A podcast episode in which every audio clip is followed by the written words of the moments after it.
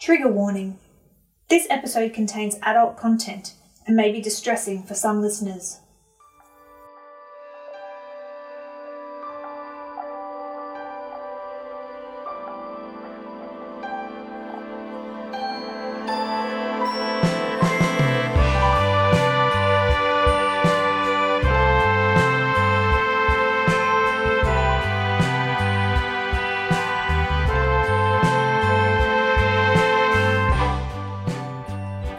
Pride Across the Ages is a collaborative project to amplify and celebrate the voices of regional LGBTIQA living in central Victoria. All episodes were recorded on Dja Wurrung land, and we respectfully recognise that First Nation sovereignty was never ceded. This land always was and always will be Aboriginal land. This project has been made possible with the financial assistance of Melbourne Pride and with the support of the Mount Alexander LGBTIQA steering group the Mount Alexander Shire Council, and Main FM 94.9.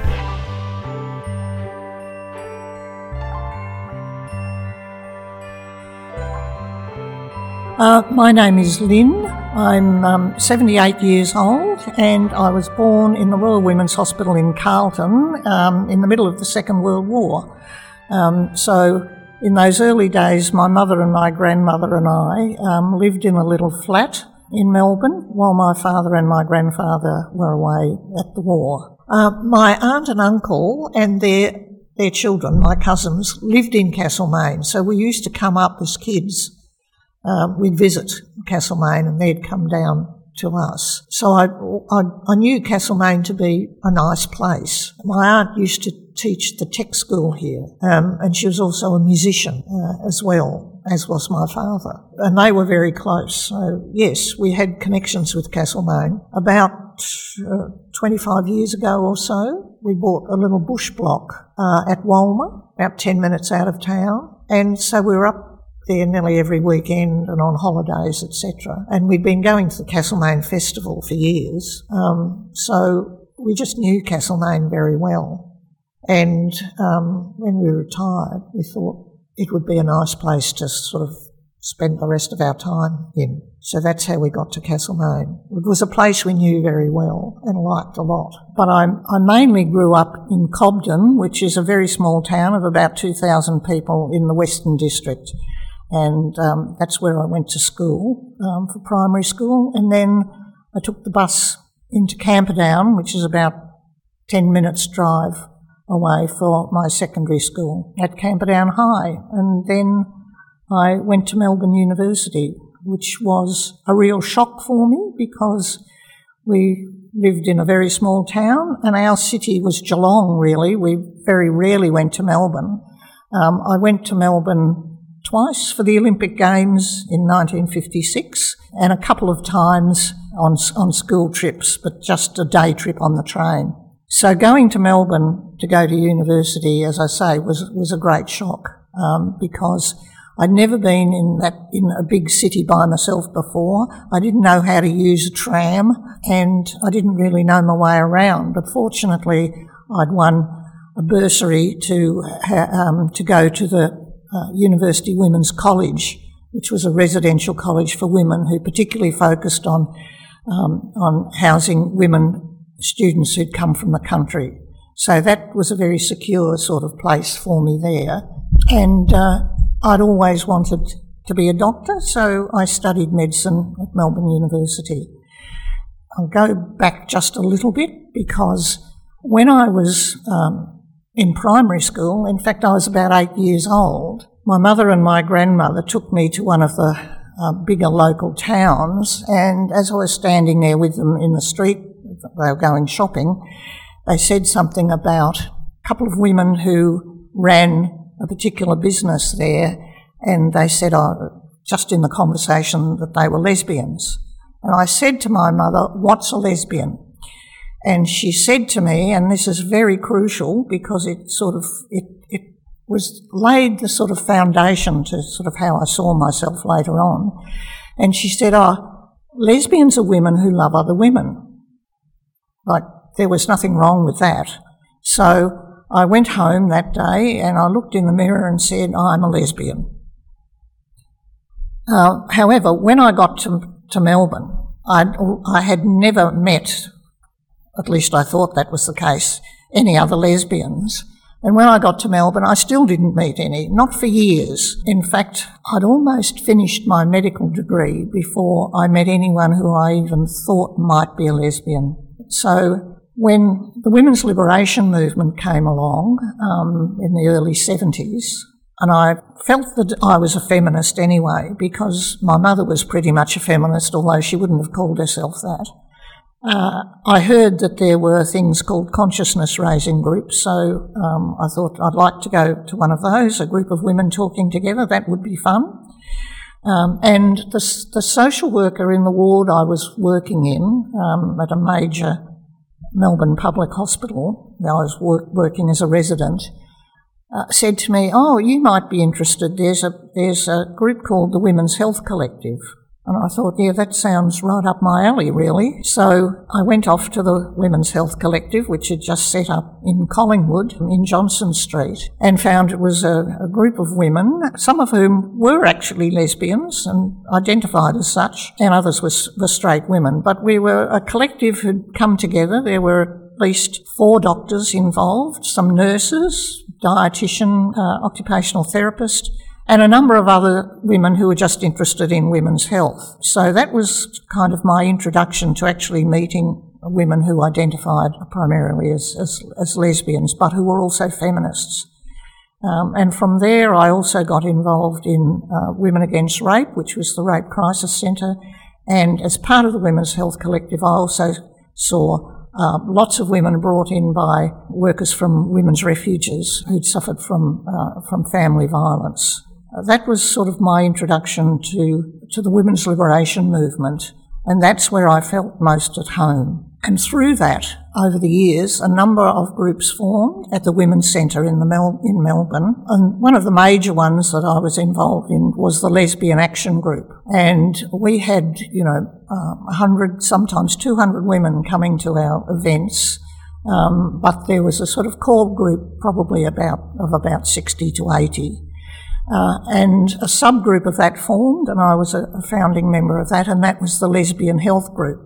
And as far as I'm aware, it was the um, the first specifically lesbian women's health group in Australia. Um, may not be true. You can never be sure to say the first, but as far as I'm aware, that was the first. And there were four of us in the sort of core collective, and uh, we ran lesbian health days, um, and hundreds of women came through then, the Lesbian Health Days. And one of our major tasks was to actually provide pap smears um, for lesbians who um, who were a group who uh, were not very good at getting pap smears, as you can probably imagine in those days. So we'd be doing, in each of those days, we'd do probably about 100 pap smears a day.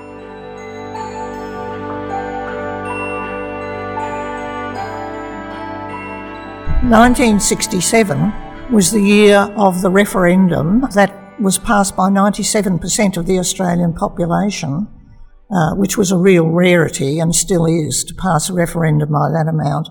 And that gave Indigenous people the right to be counted in the census and to have other certain rights. In other words, for the Commonwealth to be able to make legislation and to provide particular funding for Aboriginal services. So that was a crucial year. So around those years, 67, 68, the first sorts of, of uh, women's liberation groups and gay liberation groups were forming. There was the emergence of a whole lot of, of, of, of rights movements um, around the world, not just in Australia. Um, Europe, the UK, the US all had, had rights movements starting at that time. In terms of the sort of lesbian feminists, a lot of them, including myself, had become earlier involved in the, what was the, the initial stages of the gay liberation movement. There were some concerns still that women were not readily accepted into some parts of the gay liberation movement. Not all parts, but some. And that led to a number of us sort of being more attracted to the women's movement and setting up lesbian only groups there. But whenever there was a gay liberation march, we'd all be there. We also went to the to the gay liberation conferences. I think they were called um, homosexual conferences. There were annual homosexual conferences in, in rotating around each of the major cities. And they often had women's conferences on at the same time. So by 1975, uh, which was Women, International Women's Year, um, there were a whole lot of conferences going on at the same time. So there was ample funding for, uh, for lesbian conferences, for women in politics, women in socialism, women in Marxism, women in the environment, women in madness, and we were at conferences and, and meetings and get-togethers almost the whole, uh, the, you know, at least one a month for the whole year. It was a very exciting time. In 1978, I went on a trip to the US. One of the major reasons was not to have a holiday or to be a tourist, but we had been in contact with a whole range of groups in the US, feminist groups, working around issues of family violence, women's health, uh, rape and sexual, uh, sexual abuse. And so we made contact with them and arranged to visit them in various states across the US. And while we were in San Francisco, they were debating what was known as the Briggs Initiative. And the Briggs Initiative in California, citizens can raise a question for referendum. And the Briggs Initiative was raised by someone called Briggs. And it was an initiative to be put to the vote to ban all homosexuals from working in the health, welfare, and education sectors. And that was a huge issue. And on, uh, I think it was June the 6th of National Day to commemorate the uprising in New York by, by gay, gay men and lesbians, um, which started off the gay liberation movement in the US. There was a march and 250,000 people marched against the Briggs Initiative, um, and we were addressed by a number of very well-known American lesbians and, and, and gay men, including Harvey Milk. And the Briggs Initiative, in fact, obviously failed because it was not supported by the general public in California at all, apart from a couple of, of counties. Uh, but in a number of states, they did pass that sort of regulation or in, in their, uh, their state congresses um, to ban lesbians and gay men. At that stage, the trans community weren't even mentioned. It was like they, they didn't exist. Although, of course, they did exist because when I worked in hospital as a registrar in a, in a psychiatry unit, they had begun to, to take in trans women uh, for, for surgery. To be eligible for that, you had to have been living as a woman for two years um, to be assessed on a regular basis as being totally mentally fit and pass a whole lot of various tests, and then you could have the surgery. But the total contradiction in that, of course, was that they did it on a Sunday, the surgery, so that there were, there were hardly anyone around to notice that this was happening. And, and then the patients would be transferred for their post operative care into the psychiatry ward. So the, the, contradiction in that view is very obvious to me anyway. So, um, but during those time, I didn't ever come across any any trans men at all, and I think at that time nobody believed that was actually um, a possibility at all. Later on, when I did a locum in the psychiatry unit at another hospital, uh, about 1980, there still hadn't been, I still hadn't come across any um, any trans men at all as a doctor, uh, when I started practicing, I did two years as a junior resident, in which I did a whole a whole range of different rotations. You did a country rotation, you did a rotation in an emergency department, um, and I did a rotation in, in the intensive care unit, as well as other sort of medical rotations. And I decided after having done a term in the psychiatry unit as a resident that I'd like to do psychiatry. So I spent the next four years as a psychiatry resident. And after two years at this major public hospital, what normally happens is that you sit the first part of your postgraduate qualification in, in psychiatry, which I did and passed, and then you do another two years and then sit the final part and you're a qualified psychiatrist. But at the end of two of the two years, normally what you do at the end of each year, you're on a sort of annual contract. But if you're going along um, and uh, working to do a postgraduate course, Unless you do something truly terrible, you just keep going from year to year until you do your exams and you finish. But in this case, the consultants in the psychiatry unit said to me, We don't want you for the next year. And one of them actually slipped up and said, We're looking at getting a man. I said, Well, you know, I haven't done anything wrong. Why, why don't you want to continue to employ me? Well, we don't have to tell you that, they said.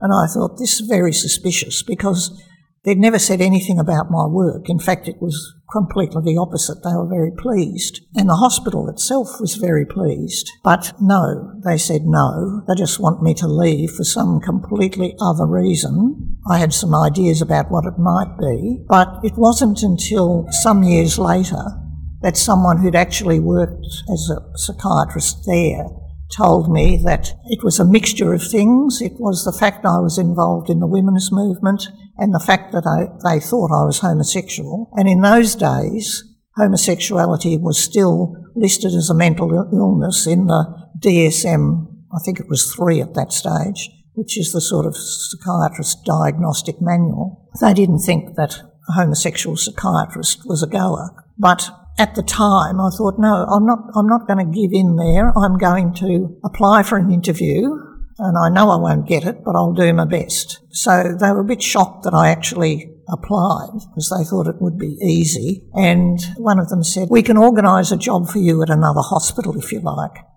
I said, No, no, I'll apply and then work, work out what I'll do after that. While I was sitting there thinking, Well, I'm jobless now. And I'm in the middle of a postgraduate course. What am I going to do? And I got a phone call, and it was from um, uh, a woman psychiatrist who was working, and I will name this hospital, who was working at the Repatriation General Hospital in Heidelberg. And she said, We know you.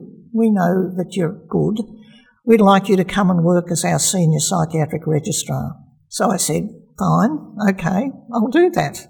And so I worked there for two years, and I have to say, it was a fantastic hospital. At the time, it was just becoming a community hospital, so we got people from the area as well, but it was still also a veterans hospital. So I did the rest of my training there. But by the end of that, I thought, oh, I think psychiatry is a bit too limiting. I want to be out in the community seeing people with a whole lot more sort of varied issues and problems and conditions. So by then I was volunteering at the Women's Health Collective and uh, one of the other doctors who was there worked at a community health centre in the inner suburbs and she said, why don't you come and work for us? So I said, but I've never done any general practice. Doesn't matter. You'll, you'll be fine. Come and have a chat to us and have a look around the place on Monday. So I turned up on Monday to have a look around the place, etc.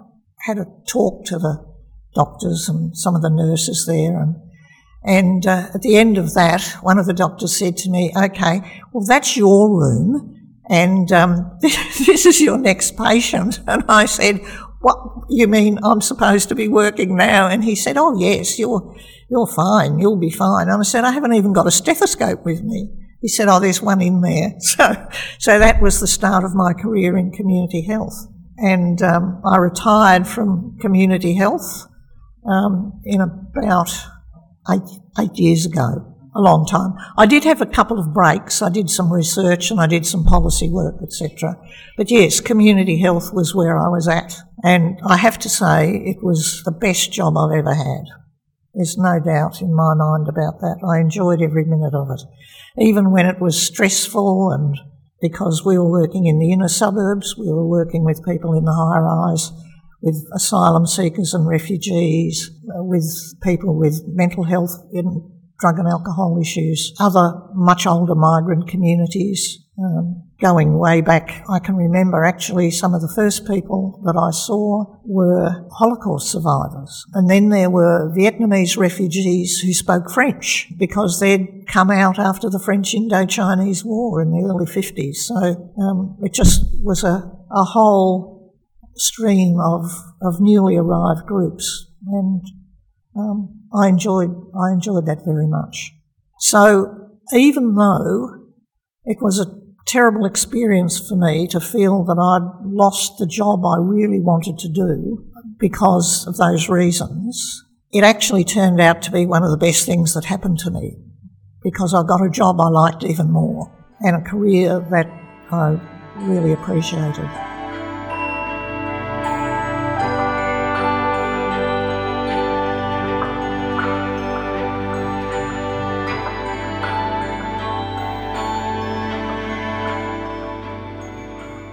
I, re- I remember when it happened. I couldn't tell you what date it was, um, but I remember thinking that's about time because it really, although although lesbians were harassed, and there's no doubt about it. I mean, I can remember being stopped by police on a number of occasions, and um, one of them I particularly remember after a meeting at the Women's Health Collective when I was sitting in my car having a chat with a, a psychiatrist that I'd been a student with, and we were just having a chat um, because we hadn't seen each other for ages.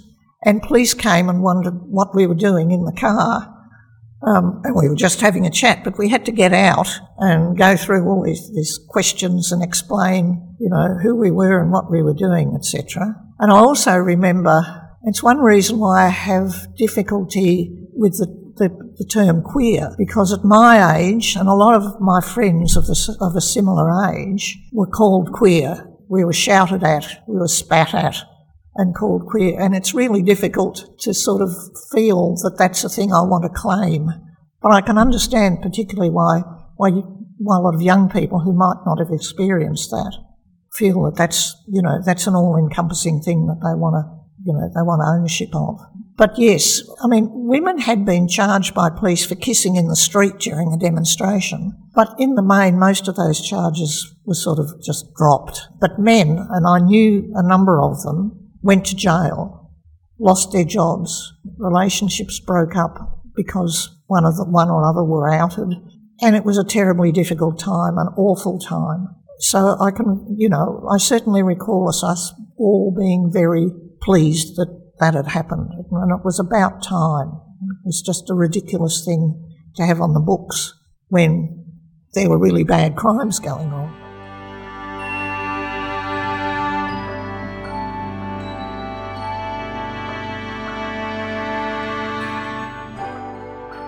I remember seeing my first case of Sarcoma when I was working in community health, and AIDS hadn't been identified then. And we knew it was, and I got other doctors to come and have a look at it because they'd seen a couple as well. Um, and we'd sent people off to the dermatology clinic at the nearest public hospital because we didn't, we hadn't seen anything like it. And it wasn't all that long after that that HIV AIDS was sort of identified. And almost until I retired, I was still seeing people with AIDS, both, both male and female, but predominantly male. Preventative medication had come in by then. We had good relationships with the sexual health clinic and a number of other clinics that were specifically sort of HIV focused. And uh, a number of the people I'd seen had been diagnosed very early on and were still alive. But I also remember I lost some very dear friends as well. And uh, you can't forget that. That was, um, that was not an easy time for, for people at all. It's still happening, but the prognosis is much, much better. If you're living in an advanced economy like Australia, but it's still rife in developing nations, and in particular in, in nations where it's still seen as, you know, an act of sin, really. There's much more work still to be done. Because it's, it's like the same thing has been happening for centuries, really. I mean, people with typhoid, people with TB, people with smallpox, the plague, you know, have all been treated as if they've sort of been the work of the devil. And AIDS, in a sense, was not different from that. It's that sort of sense of contamination. These people are contaminated and therefore should not really be part of society. A gay man once told me that there were more lesbians actually assisting, and some straight women as well, assisting men, gay men with AIDS than there were men. Um, because a lot of men were, in fact, um, you know, partners were also positive. Um, so there were a lot of gay men who weren't well at the time and who were really very frightened about what might be happening to them. I think the other, the other thing apart from AIDS was we all got together later on as a group, and the Australian Lesbian Medical Association was formed, and I was part of that um, for a, a, number of years. We had annual conferences and um, became also involved with with the UN in relation to the sort of rights of um, rights of gay men and lesbians. Yes. Mm.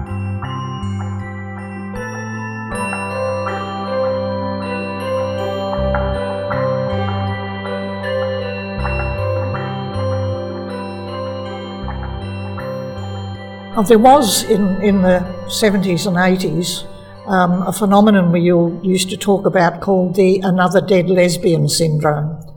And it was when it, um, the media started to actually produce TV shows or there were films um, that actually had gay males and later on lesbians. The first, I mean, the first, um, uh, the first one I can remember where there were gay males was number 96, um, the television series, which went for quite a long time. Um, but late, a little bit later on, lesbians started to appear. But whenever they did, they always ended up dying. They either committed suicide or were murdered or died of some fatal illness. An example of that, there was one series where the lesbian actually was, I can't even remember the name of it, but she was relatively ordinary. There'd been some complaints about there being a lesbian in it, and they ended up just killing her off by having her murdered. And it's only relatively recently, um, and I think I do think the women's movement and the gay liberation movement had a lot to do with it. That we've started to see films films with lesbians in them. Uh, for instance, I think one of my most favourite films is the one Portrait of a Lady on Fire. I mean, it wasn't just a brilliant subject with brilliant acting, but it was just so beautifully filmed about um, a, a beautiful a beautiful time um, for those women. Uh, even though it has a bit of a sad ending, it's it's not really a sad film at all. It was just so beautifully done, and there are quite a lot of films like that around now. And there was a series, I think on SBS, was set in Glasgow, uh, all about groups of, of lesbians uh, and their relationships, etc. Some of it quite sad, some of it funny, but they're much more sort of realistic now about real lives, and uh, they're not killed off anywhere near as much as they were in those days. The another dead lesbian syndrome was a, a, sort of real phenomenon, and women used to go around saying, "I oh, don't bother watching that; it's another dead lesbian."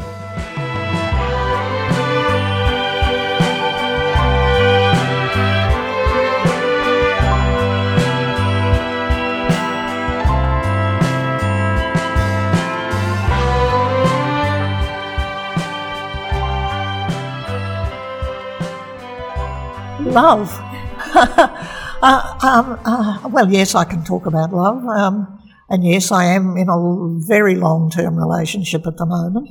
But I think one of the things I'd like to say about, about love is that I think on the one hand, love is actually more important than relationships. If there are people that you love and who love you, whether you're in a relationship or not, that's still an incredibly important part.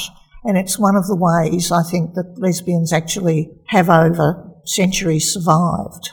If you go back, you know, in earlier centuries, women have been living together and working together over centuries. They may not have had a sexual relationship. They may not have had what might be now called sexual literacy in terms of a sexual relationship.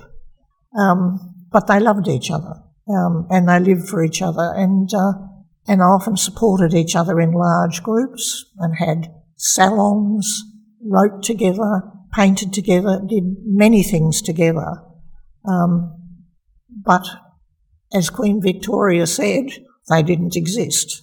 So I think, you know, we, we often say, oh, and there are lots of books written about this, oh, so and so and so and so, we're in, we're in a lesbian relationship. Well, they may well have been, but they may never have had a sexual relationship. But I, I do believe in the, in the primacy of women loving each other whether there's a sexual relationship involved or not. When I was younger, there were many, many years where I, I didn't have a sexual relationship because I didn't know anyone who might be interested. You know, you have to you have to know. I knew what I was. I knew I'd never I'd never be married, and at that stage I'd never have children either. I mean, you know, how could you in those days? Um, but I thought, you know, I'm going to live a life. I'll have all kinds of other things. I'll have very close friends. My work. I'll have culture, all sorts of things. But it was working, walking through the door of the Women's Centre that opened up a whole new world for me, really. I think things have improved, but I think there's still a long way to go. We all can still be confronted by, by hate. And I think there are ways in which we should all come together, many diverse populations, many minorities. I think it's very important for our community to be involved with asylum seekers and refugees, with Indigenous people, with people from minority groups and particularly from minority groups because there are an awful lot there who don't have a voice about who they feel they are, and we can be supportive and try and understand their positions. So I think, say, for instance, it's important for us to be involved in trying to save the planet, really, and trying to do something about climate change. Trying to do something about not having any more wars. There are a whole lot of ways and in the past, that's what we've done, except we've often done it silently without anyone knowing who we were. I mean, um, my mother told me the story about before she married my father, she was in the Women's Auxiliary Air Force. And in the Women's Auxiliary Air Force, there were many single, well, they were all single women, but a lot of them, she said, were lesbians. They had relationships with each other, etc. And uh, she said, you know, they were neighbours, you know, they were just like the people in the street and in the shops, etc. None of them actually ever said, I am a lesbian, because they would have been discharged dishonourably. But they were there doing their thing, and, you know, they've always done that. I mean, years later, particularly once the ALMA, the Australian Lesbian Medical Association, sort of got together, a lot of us sort of discovered, oh, yes, we were all lesbians actually, but we didn't know it. No, we didn't know that the other was, yeah. My mother was always very welcoming of the women that I brought home to visit. Um, and al- although she didn't necessarily sort of talk about it in sort of overt terms, she knew what was going on. But she always supported what I wanted to do. And her view was because she'd had a tough life. She grew up in the Depression. She left school at 13 because she had to go out and work. My grandfather had been in the First World War, an Anzac and on the Western Front, and he'd been in the field ambulance and had a shocking case of post traumatic stress. I mean, I realise that now. He didn't drink, he didn't, he wasn't violent or anything, but he gambled, and so money was a real issue there. So my mother had had a very hard life so had my grandmother. But they both had this view that you lived for the day, you lived in the moment, you did what you could, you made the best of everything that you could. And, um, and, you know, she was just such a lovely woman. And she lived to 95 and was involved in all sorts of organisations and groups in the country town. Very well loved person. But she just had this vibrancy about her and a belief in, I've got one brother, her belief in us. We would make decent choices and that we would do things which we thought were worthwhile and made us happy. And they did everything they could, because they were quite poor, to actually ensure that we did get to, to university. And fortunately, there were Commonwealth scholarships at the time, so I could go to university.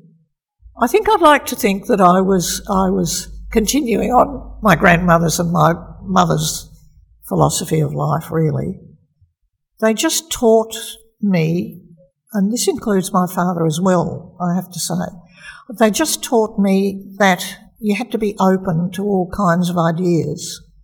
Um, like, for instance, it was a- after the war, and I was still at school, that my parents decided that the Colombo plan was starting, that they would take people students from the Colombo Plan who were coming to Melbourne to study, they would take them for holidays. So we had we had people from South Africa, from Zambia, which had just become independent, India, Israel, New Guinea, and Japan, which was interesting because it wasn't that long after the war, and people still had some relative anti-Japanese feelings. But my father said, no, these these students had nothing to do with the war, so we've got to get to know them and accept them and be be friends, basically. So we had lots of Japanese students staying at um, at our house um, you know, for three and six months at a time. And it was very interesting because it's a small community, thought to be relatively conservative, but people started saying, we want a bit of this. Can you send them up to us for, you know, a month or so? Can we have some? And so that's continued on. There's been an exchange of, of students between schools and schools, uh, students from our town went to Japan uh, for a term and things like that. So that that kind of gave me an insight into, you know, being able to work with people from really diverse backgrounds and get to know them. And I think that that's an important thing to have to be able to, to be able to do that. And I also think her views about living for the moment and doing the best of the day in front of you, that's certainly helped me during lockdown, I have to say.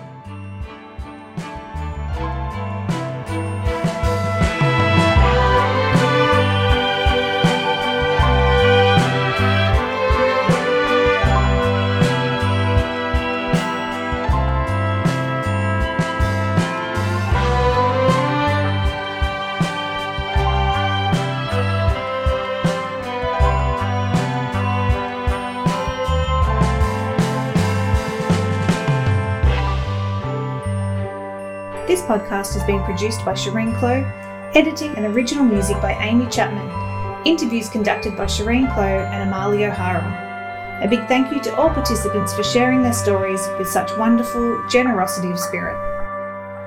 If anything within this episode has been upsetting for you, please reach out and call the dedicated LGBTIQA helpline switchboard on 1800 184 527 or Lifeline 13 11 14, Kids Helpline 1800 55 1800.